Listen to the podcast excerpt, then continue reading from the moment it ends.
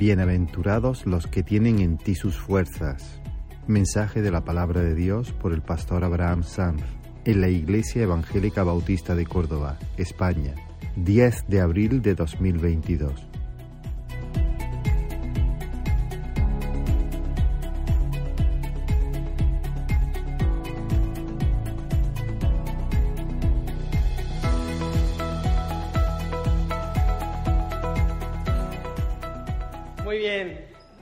Par de semanas comenzamos a, ver el Salmo 84 y me gustaría que pudiésemos abrir la palabra del Señor ahí en el Salmo 84 y vamos a avanzar un poquito más en el, en el texto. Esto no quiere decir que lo vaya a terminar la semana que viene, ni no sé, quizá a lo mejor en otro momento. Pero yo en principio tenía pensado llegar hasta el final del Salmo, pero he, decidido quedarme en, dos versículos más, avanzar un poquito más en la siguiente bienaventuranza. Así que Salmo 84 dice la palabra del Señor, cuán amables son tus moradas, oh Jehová de los ejércitos. Anhela mi alma y aún ardientemente desea los atrios de Jehová. Mi corazón y mi carne cantan al Dios vivo. Aún el gorrión haya casa y la golondrina nido para sí, donde ponga sus polluelos cerca de tus altares, oh Jehová de los ejércitos. Rey mío y Dios mío, bienaventurados los que habitan en tu casa, perpetuamente te alabarán. Bienaventurado el hombre que tiene en ti sus fuerzas, en cuyo corazón están tus caminos. Atravesando el valle de lágrimas lo cambian en fuente, cuando la lluvia llena los estanques. Irán de poder en poder, verán a Dios en Sión Jehová de los ejércitos, oye mi oración. Escucha, oh Dios de Jacob. Mira, oh Dios, escudo nuestro, y pon los ojos en el rostro de tu ungido.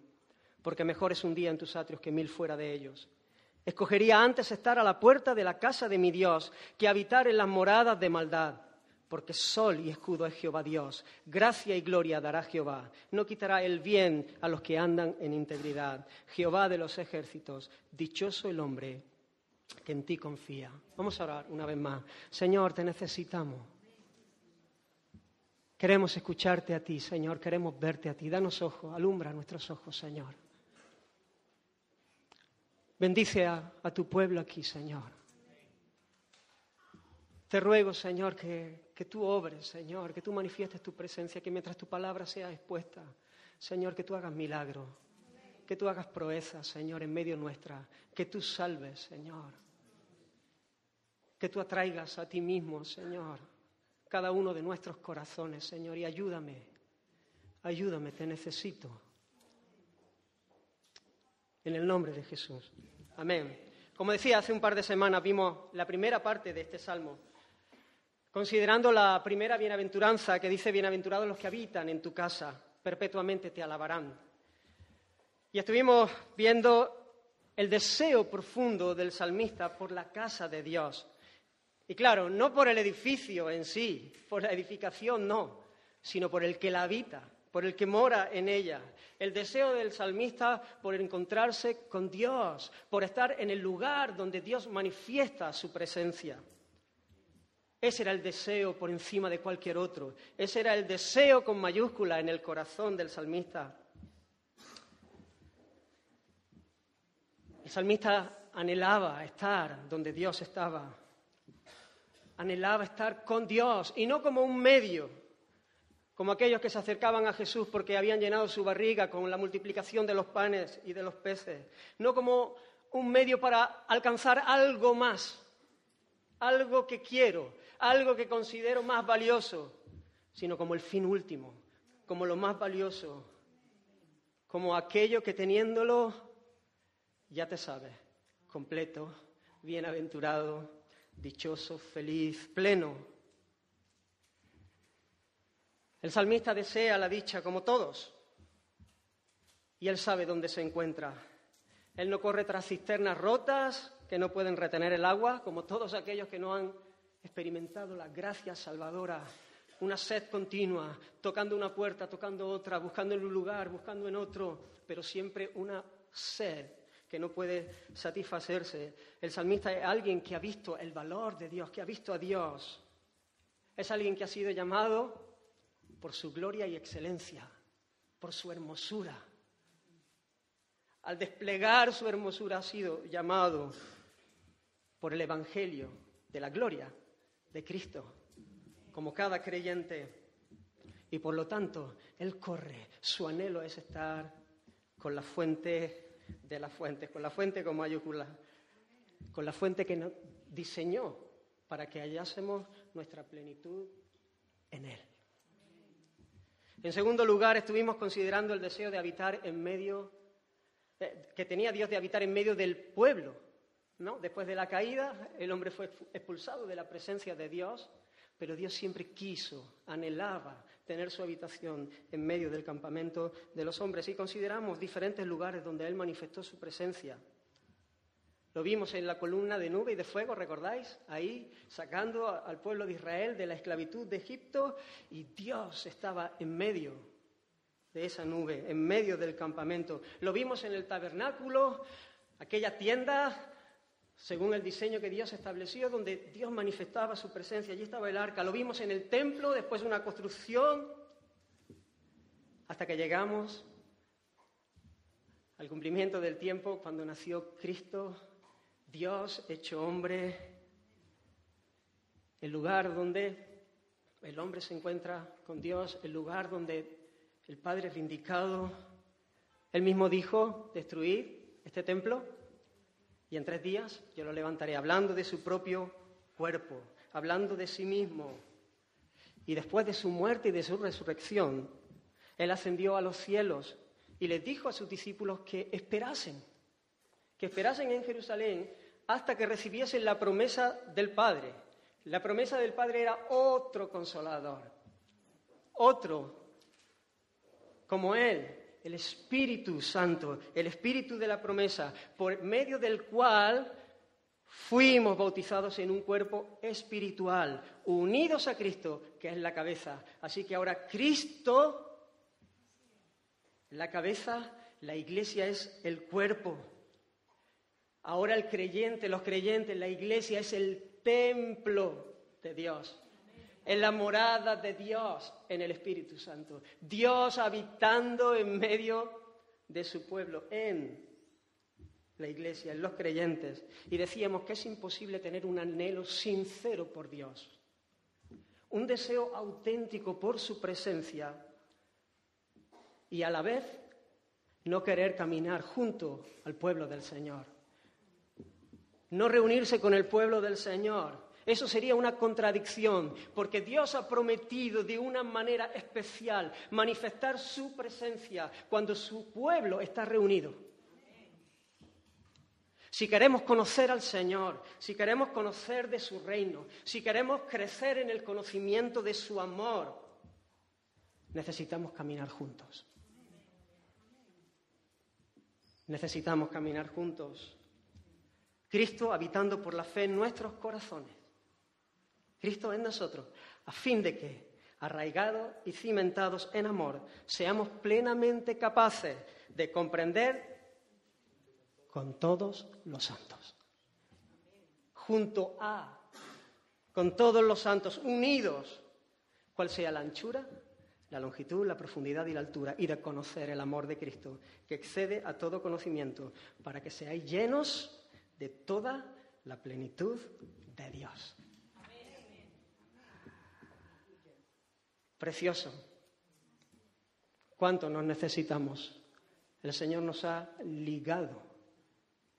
Yo no puedo amar estar con, con Él y, y despreciar estar con su cuerpo, con su esposa, con la iglesia. Estamos unidos por el Espíritu. Y ahora entramos en la segunda bienaventuranza, en los versículos del 5 al 7.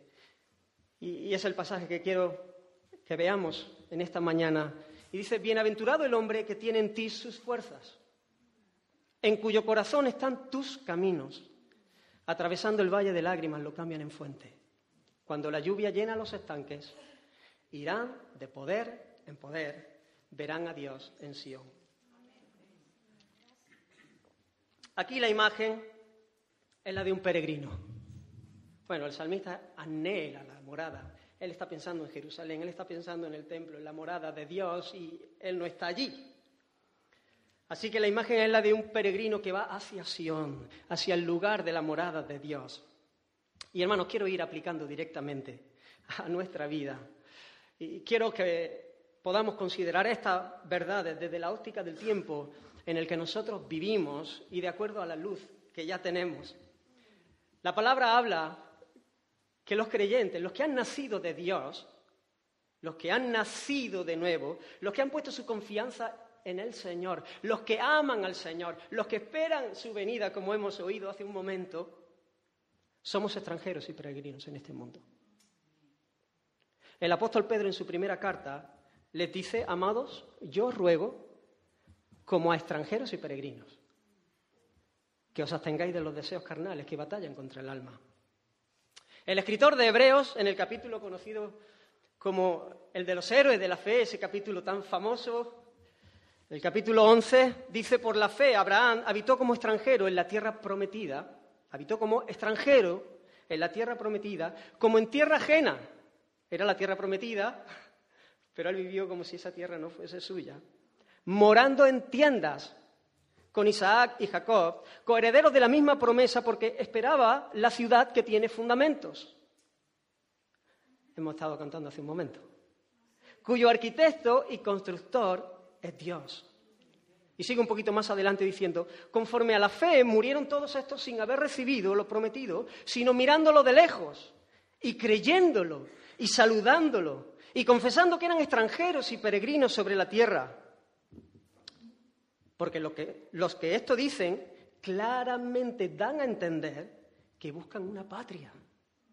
Pues si hubiesen estado pensando en aquella de donde salieron, ciertamente tenían tiempo de volver pero anhelaban una mejor. Esto es, celestial. Por lo cual Dios no se avergüenza en llamarse Dios de ellos. ¿Sabéis por qué? Porque le ha preparado una ciudad. Porque le ha preparado una ciudad.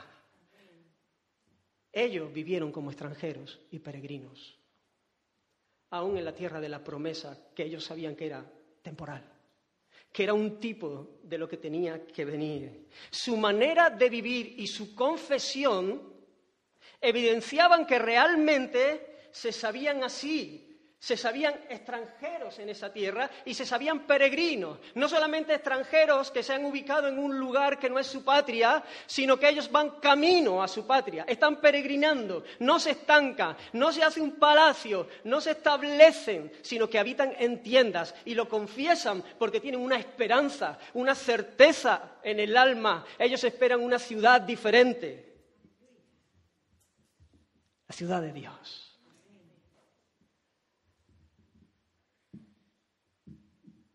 Mi pregunta es, ¿se puede decir lo mismo de nosotros?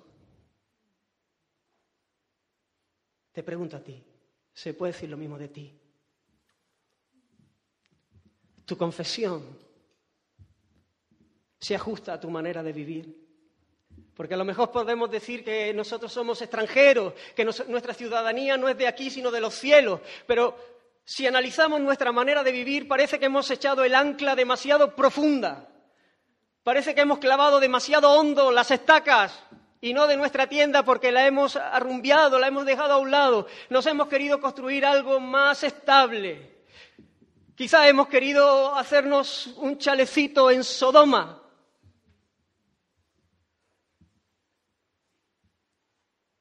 Y cuando esto pasa es porque hemos perdido ese canto del alma.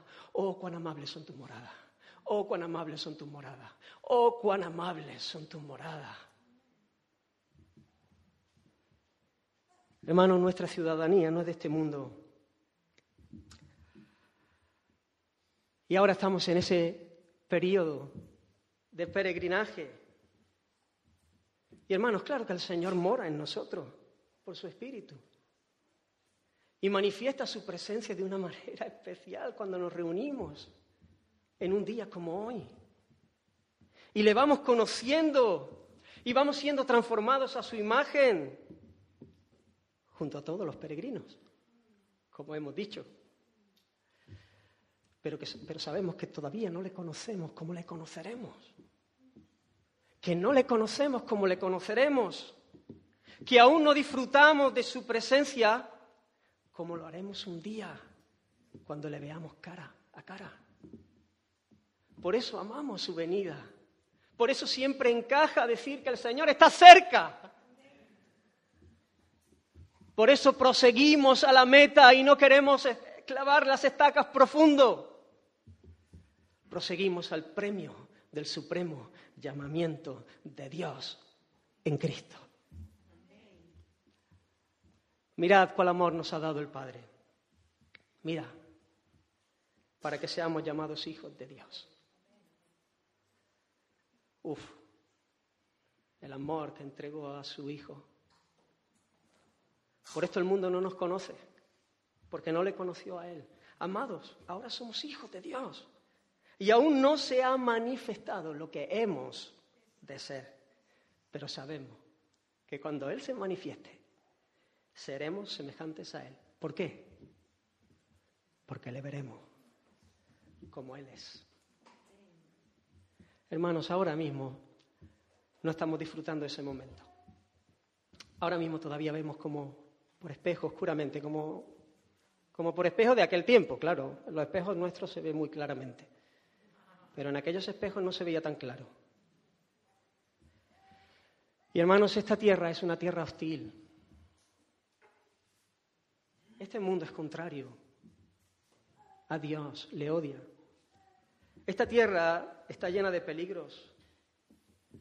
Ofrece un montón de caminos intentando seducirnos y cautivar nuestro corazón. Hay enemigos que intentan frenar nuestro paso y una multitud de trampas que intentan hacernos caer y que nos quedemos estancados y que nuestro corazón se ancle aquí, en lo temporal, que no miremos por encima del sol, que miremos simplemente lo que está delante de nosotros, para que perdamos de vista el valor de nuestro Dios, para que perdamos de vista la canción del piadoso, que es oh, cuán amables son tus moradas para que dejemos de cantar y suspirar por la presencia de Dios y corramos tras otras cosas que parecen brillar con más fuerza y llamar la atención de la mayoría. Pero hermanos, nosotros no queremos ser de los que nos conformamos a este mundo. Nosotros no queremos ser los que tomamos la manera de pensar de este siglo. Nosotros no queremos hacernos una casita en Sodoma. Nosotros queremos ser, mientras vivimos este tramo, corto, breve, de peregrinaje. Queremos ser gente insatisfecha, como el salmista que dijo, en cuanto a mí, veré tu rostro en justicia. Estaré satisfecho cuando despierte a tu semejanza. O lo que es lo mismo, no estaré satisfecho plenamente hasta que despierte a tu semejanza. Y ahora quiero que podamos ver a este peregrino bendecido y considerar algunas cosas importantes para que también nosotros podamos vivir de acuerdo a nuestra vocación, de acuerdo a nuestro llamado, de acuerdo a lo que somos, si hemos nacido de Él. Y que en nuestra bienaventuranza, en nuestra dicha, en nuestro peregrinaje, el Señor sea visto precioso por los que nos rodean. Así que vamos a ver, bienaventurado el hombre que tiene en ti su fuerza. Bienaventurado el hombre en cuyo corazón están tus caminos. ¿Cómo atraviesa el valle de las lágrimas? ¿Y cuál será el final último? El, peregrino bienaventurado es aquel que ha experimentado la gracia del Señor, como ya hemos dicho una y otra vez, que ha visto su hermosura y por eso desea estar con Él y conocerle más y más sabe que no hay una gracia superior, sabe que no hay un regalo que Dios pueda otorgar que sea más grande que la reconciliación, que el hecho de poder estar con Él, haber sido reconciliados y haber sido reconciliados obviamente por medio de Cristo. Sueña con aquel, con aquel día y en medio del camino, el hombre dichoso, el hombre bendecido, el hombre bienaventurado es aquel que tiene en el Señor su fuerza. El mundo te canta sus canciones, te susurra sus eslogan. Tú puedes, tú eres el mejor, tú eres un campeón, solamente que no lo has descubierto todavía, lo llevas dentro, muy dentro, muy dentro, muy dentro, muy dentro, que te pasas toda la vida y, muchas veces nunca lo encuentras, ¿no? Eh, tú, tú lo vales, tú, tú, tú, tú, tú, ¿no? El yo entronado, yo en el centro. Hermanos, cuánta frustración. Porque luego uno se, se topa con la realidad, se topa con la vida, antes o después. Antes o después, siempre te vas a encontrar con la realidad. Y cuando tú has puesto tu confianza en ti mismo, uff, frustración, pérdida, ruina absoluta. La persona bienaventurada de verdad es aquella que tiene en Dios su fuerza. No va a ser jamás la que se apoya en sí mismo, ni en su fuerza, ni en sus talentos, ni en sus posiciones. No será el que busca la ayuda en otro como él, en el hombre, aunque parezca que tenga más capacidad y más recursos. Y hermanos, ¿cuántas veces somos tentados en esto? Apoyarnos en nuestra propia habilidad, en nuestra propia fuerza hacer las cosas a nuestra manera, con nuestra propia capacidad, apoyarnos en nuestra propia prudencia. Una y otra vez el Señor nos llama a no apoyarnos en nuestra propia prudencia, a confiar en el Señor, a no descansar en nuestras fuerzas, sino en las suyas. El hombre bendecido, bienaventurado es el que ha sido y es consciente de su debilidad, de su incapacidad, para alcanzar la meta, para llegar al lugar de las moradas de Dios, para cumplir el anhelo profundo de su corazón. Y a la vez es consciente del poder del Dios de toda gracia que nos ha salido al encuentro. Moisés no sacó al pueblo de Israel de Egipto con su propia fuerza. Era ridículo. Lo intentó un, tiempo antes, y fue un fracaso. Moisés salió temblando con un palo y un compañero, su hermano, para que fuese su boca en el poder de Dios, en obediencia a Dios. Moisés no tenía ninguna capacidad para hacer esa proeza. David no enfrentó al gigante con su musculito. Sí, llevaba cinco piedras en el zurrón, pero él lo enfrentó en el nombre del Dios de Israel, en la fuerza de otro, con un celo por el honor de Dios, por su gloria, por su fama. Él no se miró a sí mismo y, dijo, esto es pan comido. Él miró a Dios y dijo, esto es pan comido. Gedeón derrotó a los madianitas que les robaban sus cosechas, no con su capacidad, él estaba escondiendo, lleno de miedo. Pero Dios le salió al encuentro, se mostró, impartió en él valentía y entonces pudo vencer de acuerdo al poder que Dios da, obedeciendo las instrucciones que Dios le había dado. Pedro predica a una multitud en Pentecostés y también delante del concilio les declara a aquellos que han condenado a Jesús que es necesario obedecer a Dios antes que a los hombres. Y lo hace lleno de valor, de denuedo. Pero no lo hace en su propia capacidad. Su propia capacidad quedó evidenciada un tiempo, unos días antes, cuando negó a Jesús. Cuando le negó delante de una sirvienta. el poder de Dios. Todos caminando en la voluntad de Dios, todos caminando en el poder de Dios. Hermanos, la vida cristiana es sobrenatural, desde el principio hasta el final. Desde la regeneración hasta la glorificación. Cuando nuestros cuerpos resuciten o seamos transformados en su venida. Y por supuesto, todo el proceso de santificación en el que estamos inmersos aquellos que hemos sido justificados donde por la obra del Espíritu de Dios vamos siendo transformados a la imagen del Hijo.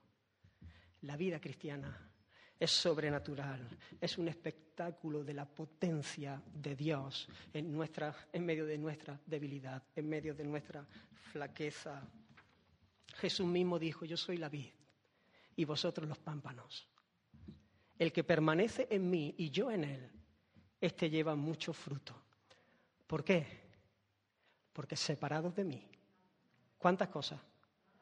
Nada podéis hacer el apóstol Pablo oraba por los efesios para que los ojos del entendimiento de ellos fuesen abiertos y que supiesen de su esperanza, que supiesen de la riqueza de la gloria de su herencia y que supiesen también cuál era la supereminente grandeza. Yo, yo, creo que no encontraba ya más adjetivos más así que expresasen algo superlativo, ¿no?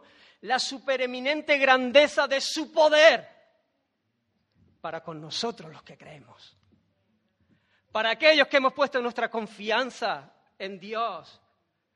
El poder de Dios, según la operación del poder de su fuerza, fíjate, su fuerza, la cual operó en Cristo, resucitando de los muertos y sentándole a su diestra en los lugares celestiales. El poder que levantó a Cristo de los muertos. Ese poder nos asiste para que podamos vivir este trayecto de peregrinación hasta que veamos a nuestro Rey en Sión. No es en nuestra fuerza, no es en nuestra capacidad, no es con nuestros recursos, es en Él. Hermanos, el Señor no nos da una fuerza, el Señor no nos mete energía, no nos da un poder para que vivamos así, para que podamos vivir como Él quiere. Él mismo viene a nosotros. No se trata de una energía o una fuerza, se trata de una persona. Somos capacitados por la presencia del Espíritu Santo. Estamos en Él y Él en nosotros y separados de Él no podemos hacer nada. Por eso el apóstol Pablo dijo, todo, todo lo puedo en Cristo todo lo puedo en Cristo. Él me fortalece. Él es el que me mete vigor. Él es el que me mete la fuerza. Y este todo no se refiere a todo lo que se le encaprichaba a él, todo lo que se le apetecía, sino todo lo que tenía que ver con el propósito de Dios, con lo que Dios quería, con el caminar en su voluntad, con tener el poder para vivir como Dios quería y alcanzar lo que Dios había preparado para él. Sé vivir en abundancia y sé vivir en escasez. Lo he pasado fatal. Y otros momentos he tenido más de lo que necesitaba. Pero todo, todo lo puedo en Cristo. Él me fortalece. Por eso, hermanos, nadie jamás, nadie, nadie, nadie jamás podrá jactarse en su presencia. Nadie podrá levantar la barbilla y llegar delante de su morada y decir, aquí estoy porque yo lo valgo. Aquí estoy porque finalmente encontré el campeón que llevaba dentro. Sino porque ha visto al campeón clavado en una cruz y ha visto su propia miseria. Y entonces ha dicho, yo merecía estar ahí, él no pero él sí es un campeón. Ese sí es un campeón. Eso sí es amor. Acuérdate de mí cuando venga en tu reino. En segundo lugar, bienaventurado el hombre en cuyo corazón están tus caminos. Hermanos, esto está completamente ligado. Los que tienen en él su fuerza son aquellos que aman sus caminos.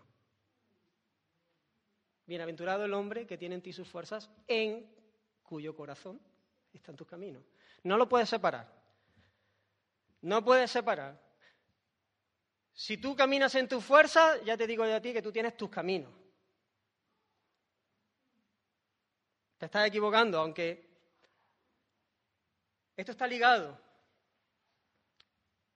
Son bienaventurados los que tienen el corazón aman en el corazón tienen los caminos del Señor. Bienaventurado el varón que no anduvo en consejos de malos, dice el Salmo 1. Ni estuvo en camino de pecadores, ni en silla de escarnecedores se ha sentado, sino que en la ley de Jehová está su delicia y en su ley medita de día y de noche. Camino de malos, camino de justos. Camino de malos y camino de justos.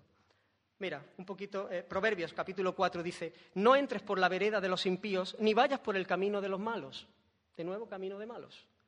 Mas la senda de los justos, camino de justos, es como la luz de la aurora, que va en aumento hasta que el día es perfecto. El camino de los malos es como la oscuridad, no saben en qué tropiezan. Hijo mío, está atento a mis palabras. Inclina tu oído a mis razones. No se aparten de, de tus ojos. Guárdalas en medio de tu corazón, porque son vida a los que la hallan y medicina a todo su cuerpo.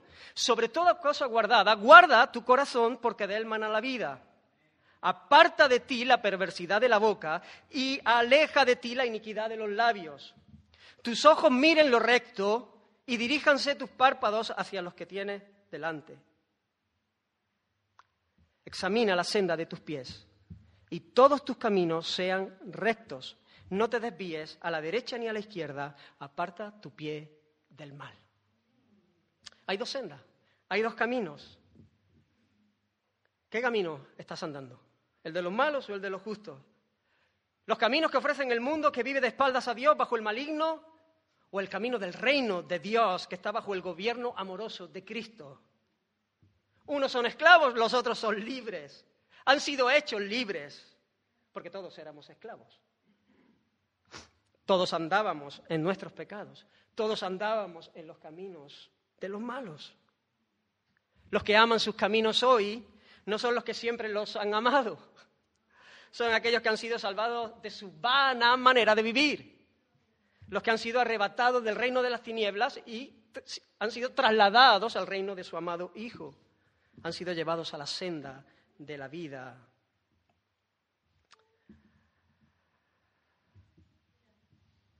Son aquellos que viven bajo el gobierno de Jesús. Él es rey, le reconocen como rey, como Señor y Salvador. Y Él gobierna en nuestros corazones por el Espíritu Santo, por medio de la palabra de Dios. ¿Lo habéis visto? En su ley, medita. En su ley está la delicia, su delicia. Por eso clama el salmista, abre mis ojos y miraré las maravillas de tu ley. Pide ojos para ver, para que el corazón pueda gustar. Porque no dice que en cuya mente están sus caminos. Habla del corazón, que implica obviamente el conocer el camino del Señor, pero también implica el amar, el encontrar deleite en el camino del Señor. Oh, cuánto amo yo tu ley, dijo el salmista. Todo el día es ella, mi meditación. Cuán dulce es esa mi paladar, tus palabras. Más que la miel a mi boca, de tus mandamientos he adquirido inteligencia, por tanto, he aborrecido el camino de mentira. Mente, pasión, deseo, corazón. Dichoso es el hombre que se deleita en la palabra de Dios en lugar de disfrutar del camino de los que no le temen, que abraza las escrituras antes que el consejo del mundo, por muy popular que sea y por bien que suene. Hermanos, el cristianismo no es una cuestión de exigencias que se cumplen con una fuerza de voluntad potente. El cristianismo es una cuestión de afectos, de lo que amamos, de lo que es nuestro deleite. Pero debemos guardar nuestros corazones, debemos ocuparnos en nuestra salvación con temor y temblor, sabiendo que Dios es el que produce así el querer, como la capacidad para hacer, como el poder para hacer, por su buena voluntad. ¿Amas tú los caminos del Señor? ¿Está en tu corazón? ¿Está lleno tu corazón de su palabra? Es bienaventurado el que tiene en ti sus fuerzas para andar en sus caminos, porque su deleite y estas dos realidades están unidas. El apóstol Pablo escribe a los Efesios, no os embriaguéis con vino en lo cual hay disolución, antes bien, sé llenos del Espíritu Santo. Y continúa diciendo, hablando entre vosotros con salmos, himnos y cánticos espirituales. Fijaos, en ti sus fuerzas y en nuestro corazón sus caminos, la palabra de Dios.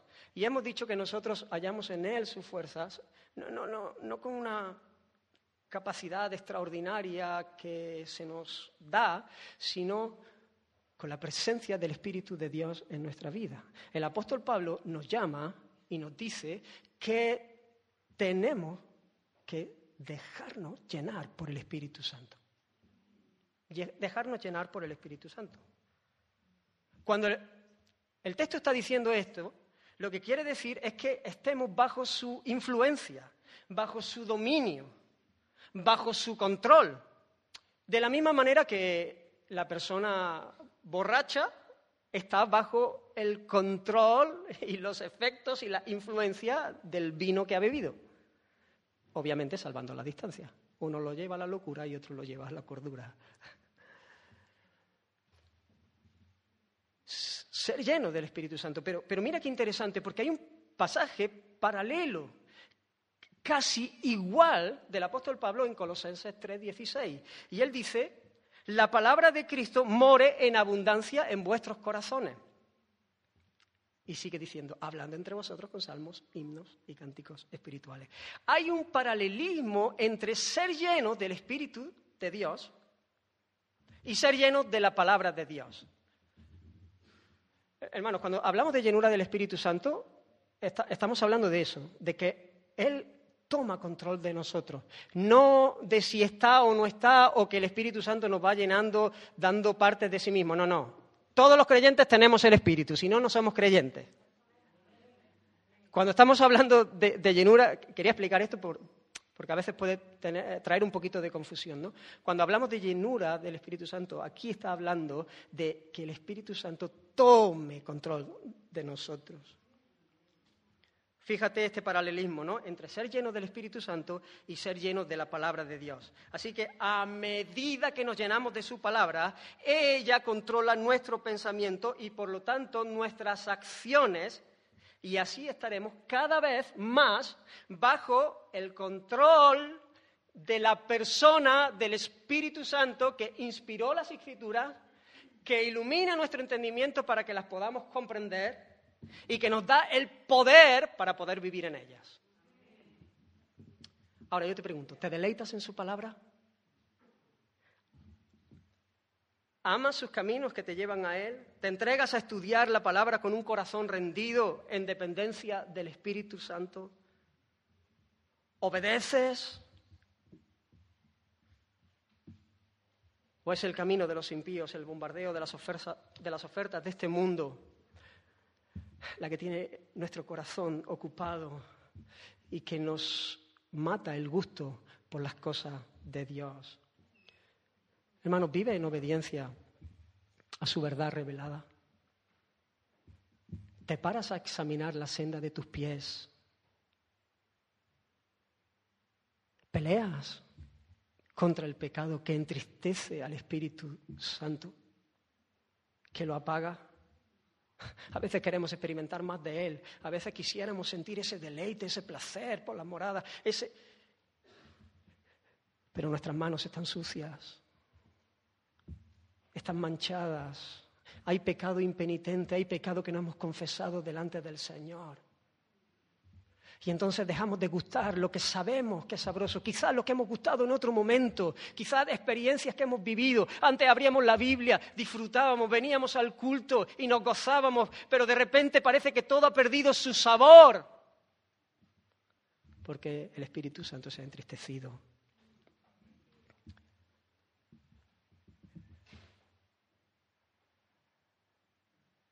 El corazón que ama los caminos que vive en el poder de Dios por la obra del Espíritu Santo.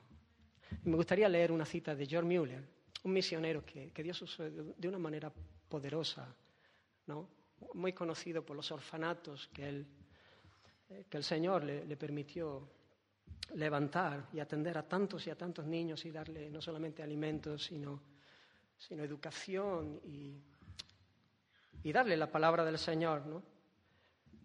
Él dijo, vi con más claridad que nunca que el mayor y primordial negocio que debo atender todos los días es tener mi alma feliz en el Señor. Lo primero que debía preocuparme no era cómo servir o cómo glorificar al Señor, sino cómo llevar mi alma a un estado de felicidad y cómo nutrir mi alma. Porque podría llevar la verdad a los no conversos, favorecer a los creyentes, tratar de aliviar a los angustiados, buscar de otras formas un comportamiento acorde con el de un hijo de Dios en este mundo. Y sin embargo, si no soy feliz en el Señor y si mi ser interior no se nutre y fortalece a diario, todo esto puede no ser atendido con el espíritu correcto. Anteriormente, y al menos durante diez años, mi costumbre tras vestirme por la mañana había sido entregarme a la oración. Entonces vi que lo más importante que tenía que hacer era dedicarme a la lectura de la palabra de Dios y meditar en ella, de forma que mi corazón fuese consolado, alentado, advertido, amonestado e instruido, y así, mientras meditaba, mi corazón se viese expuesto a una comunión efectiva con el Señor. Comencé pues a meditar en el Nuevo Testamento desde el principio, a primera hora del día, tras una breve oración al Señor pidiendo una bendición en su, preciosa palabra. Y meditaba, buscando, por así decirlo, obtener una bendición en cada versículo, no por el bien del ministerio público de la palabra ni de la predicación de lo que había meditado, sino en aras de obtener alimento para mi alma. Casi invariablemente el resultado fue que a los pocos minutos mi alma se entregaba a la confesión a la acción de gracia, a la intercesión o a la súplica, de modo que aunque no me hubiese entregado a la oración, sino a la meditación, ésta se convertía casi de forma inmediata en una oración. El resultado es que siempre se mezcla una buena parte de confesión, acción de gracia, súplica, intercesión con mi meditación, y a la hora del desayuno, mi alma casi invariablemente se encuentra razonablemente nutrida y fortalecida, y con raras excepciones, mi ánimo está al menos sosegado sino feliz. Y así también el Señor se complace en transmitirme aquello que poco a poco después he descubierto que se convierte en alimento para otros. A menudo me sorprende que no lo haya visto antes. Y sin embargo, ahora que Dios me ha enseñado esto, tengo muy claro que lo primero que debe hacer un hijo de Dios por la mañana es obtener alimento para su alma. Puesto que el cuerpo humano no está preparado para realizar trabajo de cierta duración a menos que haya comido y por eso es una de las primeras cosas que hacemos. Así deberíamos hacer también para el alma. Qué diferente es atender el servicio, las pruebas y las tentaciones del día cuando el alma se tranquiliza y se regocija a primera hora de la mañana de lo que sucede cuando no se ha hecho la preparación espiritual. Fin de la cita. Llenos de la palabra, nutridos de la palabra, llenos del Espíritu Santo. Eso es dejarse llenar por el Espíritu Santo, conformar nuestra vida a su verdad y experimentaremos su poder para vivir en ella. Bienaventurado el hombre que tiene en ti sus fuerzas y en cuyo corazón están sus caminos. ¿Por qué, hermanos? Atravesando el valle de lágrimas, lo cambian en fuente. Cuando la lluvia llena los estanques. El hombre que tiene en Dios sus fuerzas y tiene el corazón lleno de los caminos del Señor, ama los caminos del Señor, se deleita en los caminos del Señor. El hombre lleno del Espíritu Santo también atravesará el valle de lágrimas. Pero no lo atravesará como cualquiera. Lo atravesará de una manera diferente. Hermanos, todos atravesaremos el desierto. Todos atravesaremos momentos de dificultad, momentos de dolor. Todos, todos todos. Pero el hombre que conoce a Dios y ama sus caminos pasa por el desierto que es necesario, que vamos a casa, que estamos de peregrinaje, que es que toca pasar por el desierto, que vamos en línea recta, que toca. Pero dice la Escritura que lo convierten en fuente lo convierten en fuente. El peregrino no huye cuando el camino se empina, porque su corazón late fuerte. Pensando en el final del camino, en el hogar permanente, en la ciudad de Dios, no se vuelve atrás. Avanza sabiendo que ese es el camino que Dios ha establecido, que Dios en su providencia ha querido, que ese desierto es necesario para alcanzar la meta, que lo que parece un impedimento, que lo que me lleva a sufrir y a, dolor, a, sufrir, a tener dolor, se ha convertido en un lugar de habituallamiento. Un lugar de fuente, de provisión, de provisión divina, para que nuestra fe sea fortalecida, para que podamos conocerle más, para que podamos, eh, sí, ser levantados y tener más vigor para seguir caminando. Hermanos, a los que aman a Dios, absolutamente todas las cosas le ayudan para bien. Todas las cosas, hermanos, esta verdad transforma nuestra vida, transforma nuestra manera de afrontar cada situación, por muy dolorosa que sea, por muy, muchas lágrimas que, te, que te provoque. Porque, hermanos, hay dolor, hay dolor, claro que hay dolor. Pero hay un gozo a la vez, un gozo de Dios, porque le hemos creído a Él, porque Él nos ha dicho que los cristianos, los que han puesto en Él su confianza, los que aman, los que han sido llamados conforme a su propósito,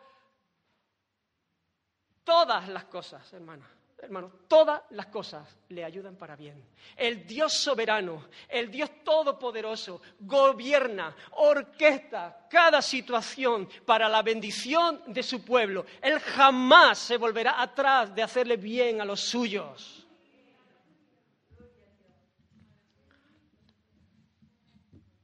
Hermanos, el bien es llegar a casa. El bien es llegar a casa.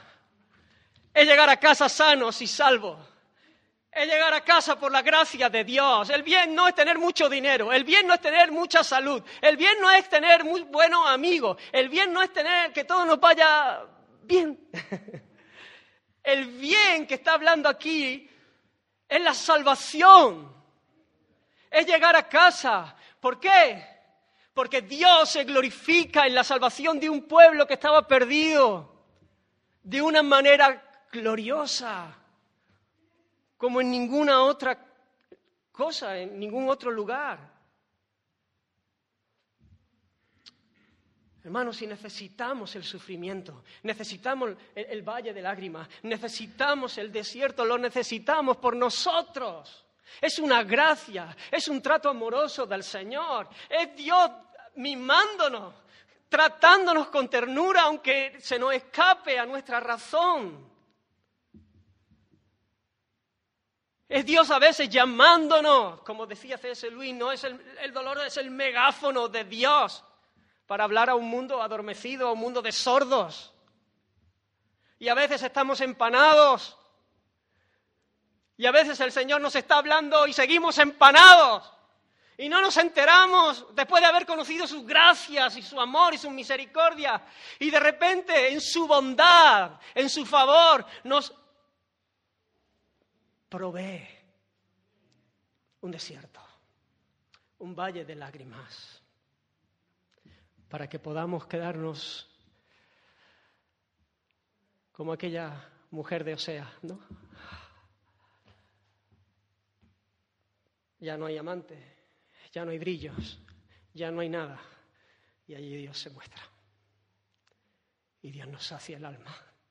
Y tú dices, ¿cómo es posible que en este tiempo con lo que estoy viviendo pueda estar experimentando lo que estoy experimentando. Y habiendo estado en un momento que parecía que todo me iba bien, estaba seco. Gracia del Señor. Misericordia del Señor. Favor del Señor. Yo veía a Elisa estos, estos días y bueno, ya os podéis imaginar, ¿no? Y cuando la levantaba para, bueno, cuando la levantaba al tercer día, para ir al servicio o algo, ella se apoyaba así. Y yo le he visto la raja, tiene un buen rajón. Y ella se apoyaba y íbamos por el pasillo ahí enganchada y moviendo. Y yo decía, Uf, qué lenta va. Pero sabes, su alma, su alma va más rápido. Su, alma se ha, elevado. Y le doy tantas gracias al Señor. Eh, ya se las daba antes de la operación. Y todavía estamos sin saber los resultados finales. Pero tantas gracias al Señor por ver su trato con ella. Hace un tiempo ella me decía, quizás sé mucha teoría, pero me hace falta experimentar al Señor. Pero en este tiempo le ha conocido. Más le ha experimentado, más es un valle de lágrimas que hemos llorado, hermano, que hemos derramado lágrimas que ha sido difícil para nosotros y está siendo difícil para nosotros. Pero a la vez hay gozo, hay gozo, hay paz. Y ella comenzó a buscar al Señor y, y aprender versículos de memoria y aprenderse salmos de memoria y a llenar su mente de la palabra de Dios. Y el Espíritu de Dios obra. Y entonces uno comienza a experimentar algo que el cuerpo no tira, pero el alma va más rápido.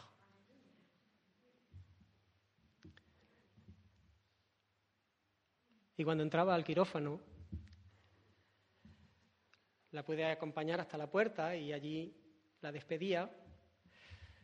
Y me acerqué para darle un beso y decirle que el Señor te bendiga. Y ella me dijo, estaba tranquila, no, no se había tomado su orfidal que le habían dado, porque decía que estaba tranquila. Y me dijo, esto sé, que Dios está por mí. Y así entró al quirófano. Y a mí eso me bendijo, porque hermanos, aquí estamos un rato. Hay cosas mucho más importantes que la salud. La salud del alma. Hermanos, el Valle de Lágrimas es una gracia de Dios. El que le conoce, el que le ama, el que se deleita en Él, puede descansar en su providencia, en sus promesas, sabiéndose en las mejores manos, sea cual sea la circunstancia. Hermanos, siempre en esos momentos de especial dificultad experimentamos su mano de una manera especial, su amor, su, ternura, su paz. Hermanos, esta paz el mundo no puede ofrecerla. No hay paz, porque es la paz de Dios. Es algo es un fruto del Espíritu de Dios, es un fruto de la obra del Dios que mora en nosotros. No es nuestra paz, es su paz la que nosotros experimentamos. No es nuestro gozo, es su gozo. Y Dios está en calma, Dios está tranquilo, Dios no se pone nervioso. Y quiero poner otro ejemplo de George Mueller, porque creo que está totalmente conectado con, con lo que he dicho antes en este punto. Él dio un sermón cuando su esposa falleció con 39 años. Y él lo tituló Bueno eres tú y bienhechor, que es la primera parte del Salmo 119, 68. Y dice que él contó cómo oraba cuando descubrió que su, su esposa tenía fiebre reumática. Él oraba de esta manera, sí, Padre mío, el tiempo de mi querida esposa está en tus manos. Hará lo que es mejor para ella y para mí, ya sea vida o muerte. Si fuera posible, levanta una vez más a mi adorada esposa, adorada en el sentido querida. Tú tienes el poder para hacerlo aunque estés muy enferma. Pero aún así, cualquiera que sea la manera que tú decidieras tratar conmigo, solo ayúdame a continuar, a permanecer perfectamente satisfecho con tu santa voluntad. Y hermano, la voluntad del Señor fue llevársela. Y Müller, confiando en la misericordia soberana de Dios, dijo, me postro Hermano, no, es sencillo. Ese es el sermón, está enterrando a su esposa con 39 años. Me postro y estoy satisfecho con la voluntad de mi Padre Celestial. Busco glorificarlo a través de una sumisión perfecta a su voluntad. Beso constantemente la mano que me ha afligido. Sin esfuerzo, lo más profundo de mi alma se goza habitualmente en el gozo de la amada que ha partido. La felicidad de mi esposa me da gozo. Mi querida hija y yo no la tomaríamos de regreso, aun si fuera posible hacerlo con el movimiento de una mano. Dios mismo lo ha hecho. Señor, tu providencia. Señor, tú. ¿Quién soy yo para discutirte? Yo en este tiempo pensé, me cambiaría por Elisa y después decía, no, no me cambiaría por ella. En un sentido sí, todos me entendéis, pero en otro no, porque me cargaría el plan de Dios. Dios quería tratar conmigo con la enfermedad de ella, no con la enfermedad en mí. Dios quería tratar a él, con ella, con la enfermedad en su cuerpo, no en, y así con cada uno. No, no, Dios, tú lo has hecho bien. Tú lo haces bien. Tú lo haces bien. Ayúdame, ayúdame en mi debilidad. Ayúdame cuando paso por este tiempo. Ayúdanos, ayúdanos, Señor, a caminar en tu perfecta voluntad, a decir, hay paz en el alma. Está bien, está bien, Señor, como aquel himno conocido. Está bien con mi alma, Señor. Abrazo tu providencia con gozo. Ahora, hermanos, ¿cómo estamos afrontando el desierto? ¿Cómo afrontamos el valle de lágrimas? ¿Es con rebeldía? ¿Es con fastidio? ¿Es con reproches a Dios? Es con una tristeza que nos aplasta, que nos roba el aliento y la esperanza. O como dice el apóstol Santiago, tened por sumo gozo cuando os halléis en diversas pruebas, porque la prueba de vuestra fe produce paciencia, porque al final es una obra de Dios para que alcancemos las promesas que Él tiene uno puede leer el Salmo 37 que estuvo compartiendo Julián el viernes. Deleítate a sí mismo en Jehová y Él te concederá las peticiones de tu corazón. Y uno dice, ah, fenomenal, lo que tengo que hacer es deleitarme en el Señor y entonces Él me va a conceder las peticiones de mi corazón. Se acabó, ya no tengo que pasar ningún desierto, ya no voy a tener que pasar ningún valle de lágrimas porque eso es lo que voy a pedirle de todo corazón. Pero hermanos, cuando uno se deleita en el Señor, uno no puede deleitarse en el Señor a menos que le conozca. Y cuando uno conoce al Señor, también es consciente de sí mismo. Cuando le conocemos a Él, somos más conscientes de nosotros mismos. Y cuando nosotros vemos su fidelidad, su amor, su poder, su gracia sobre nuestras vidas, cuando nosotros vemos nuestra flaqueza, nuestra torpeza, nuestras inconsistencias, nuestros tropiezos, al final, ¿sabe? Me deleito en el Señor y Él concede las peticiones de mi corazón, pero la petición de mi corazón se va a resumir de una manera muy fácil. Señor, no se haga mi voluntad, se haga la tuya. Señor, yo no entiendo nada. Señor, yo quisiera que mi amada esposa fuese levantada de esta fiebre reumática, pero Señor, no mi voluntad, la tuya. Lo que a mí me conviene no es mi voluntad, es la tuya. Es la tuya la que me conviene porque me deleito en ti, porque te he conocido y porque sé cómo eres. Hermanos, uno descansa en la providencia del amor de Dios que nos ha bendecido como ya no se puede bendecir más, que ha entregado a su Hijo para nuestra alegría eterna, el que no escatimonia a su propio Hijo, sino que lo entregó por todos nosotros. ¿Cómo no nos dará con Él todas las cosas? ¿Quién, hermanos, quién nos separará del amor de Dios? Tribulación o angustia o persecución o hambre o desnudez o peligro o espada. Nada, nada ni nadie nos podrá separar del amor de Dios que es en Cristo Jesús, nuestro Señor. Atravesando el valle de lágrimas, lo cambian en fuente. Fortaleza.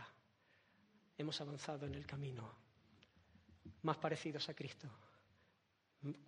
Le conocemos más. Dios más glorificado en nosotros. Irán de poder en poder. Ya lo hemos dicho, irán pudiendo caminar en la senda de la vida por la gracia de Dios, por la obra poderosa del Espíritu en nosotros, a pesar de la dificultad del terreno, a pesar de los enemigos que nos salgan al encuentro, a pesar de nuestras propias flaquezas. Cristo en nosotros es la esperanza de gloria. Como dijo Pablo a los Corintios, mas a Dios gracias, el cual nos lleva siempre en triunfo en Cristo Jesús. Y por último verán a Dios en Sión y voy muy rápido. Hermano, no todos los caminos llevan a Roma. No, no todos los caminos llevan a Dios. Lo hemos dicho, solamente hay dos caminos y ambos caminos tienen finales muy diferentes. El camino de los justos nos lleva a la vida, el, el, camino de los malos nos lleva a la perdición, el camino de los justos nos lleva al Dios de nuestra alegría. Y aquel día diremos como nunca, como nunca jamás, cuán amables, Señor, son tus moradas. Cuán amables son tus, tus moradas. El camino de los impíos lleva a la muerte, al justo castigo por su maldad. El salmista envidió la prosperidad de los malos. Él vio cómo los malos prosperaban y dijo, esto no puede ser, yo estoy aquí guardándome, examinando mis sendas, queriendo caminar en pureza delante de Dios y mira estos cómo prosperan y, no tienen en cuenta a Dios, viven de espaldas a Dios. Hasta que entró en el santuario y consideró el final de ellos. Como decía Spurgeon, el buey que trilla no envidia al buey que está siendo engordado. Porque el buey que está siendo engordado está siendo engordado para ir al matadero. Un día, hermanos, acabará nuestro peregrinaje.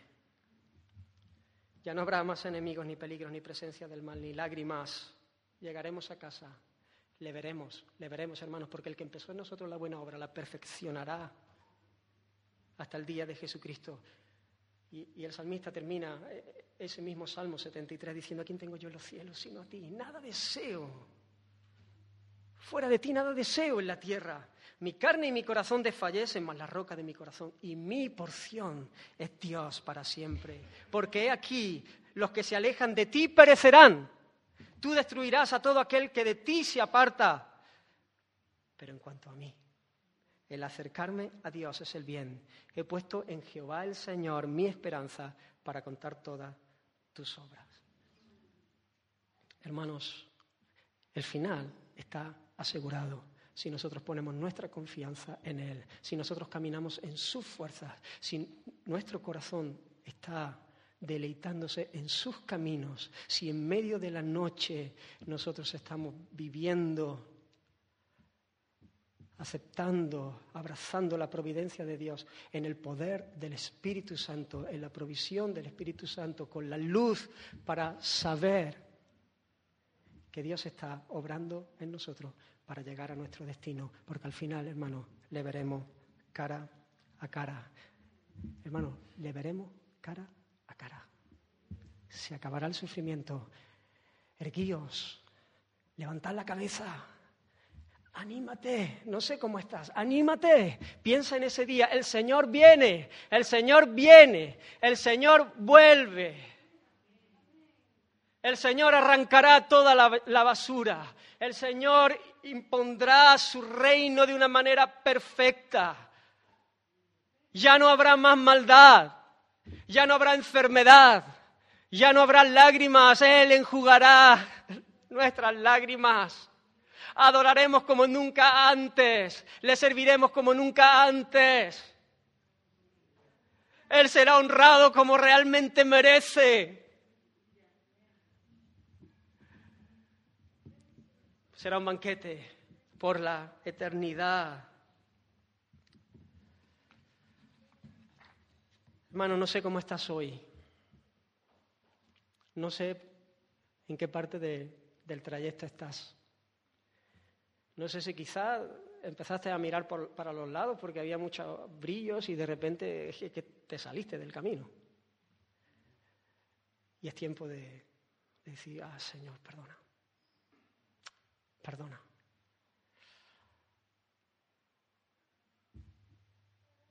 Quiero seguirte. Quiero andar en tu verdad. Quizás se ha apagado e-, ese deseo por, por su presencia, por estar con Él.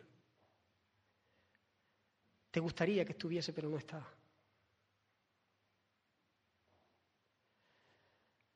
Sabes que debieras deleitarte, pero no lo haces. Corre. Arranca toda la basura que pueda haber y que pueda estar estorbando, que pueda haber entristecido al Espíritu Santo. Confiesa tu pecado, ven al Señor, créele, créele. Porque el Señor está presto para levantar al caído, para restaurar, para impulsar. Él se ha comprometido a edificar su iglesia. Respondamos al Señor. Seamos dichosos en nuestra peregrinación, bienaventurados, y seamos un espectáculo no para que la gente nos aplauda y nos admire y diga, mira qué, bien, mira cómo afrontan las situaciones, mira la... No, sino para que al vernos a nosotros caminar puedan decir que Dios tiene. Oh, ¿Cómo es su Dios? Yo quiero conocer al Dios que tienen esto porque no es normal. Porque su manera de vivir no, no, no es normal. Y los hombres estamos hechos de lo mismo que su gracia en nosotros sea muy evidente, hermano. No podemos vivir de cualquier manera. Su honor está en juego, su fama está en juego. Que Él se ha visto precioso en nosotros.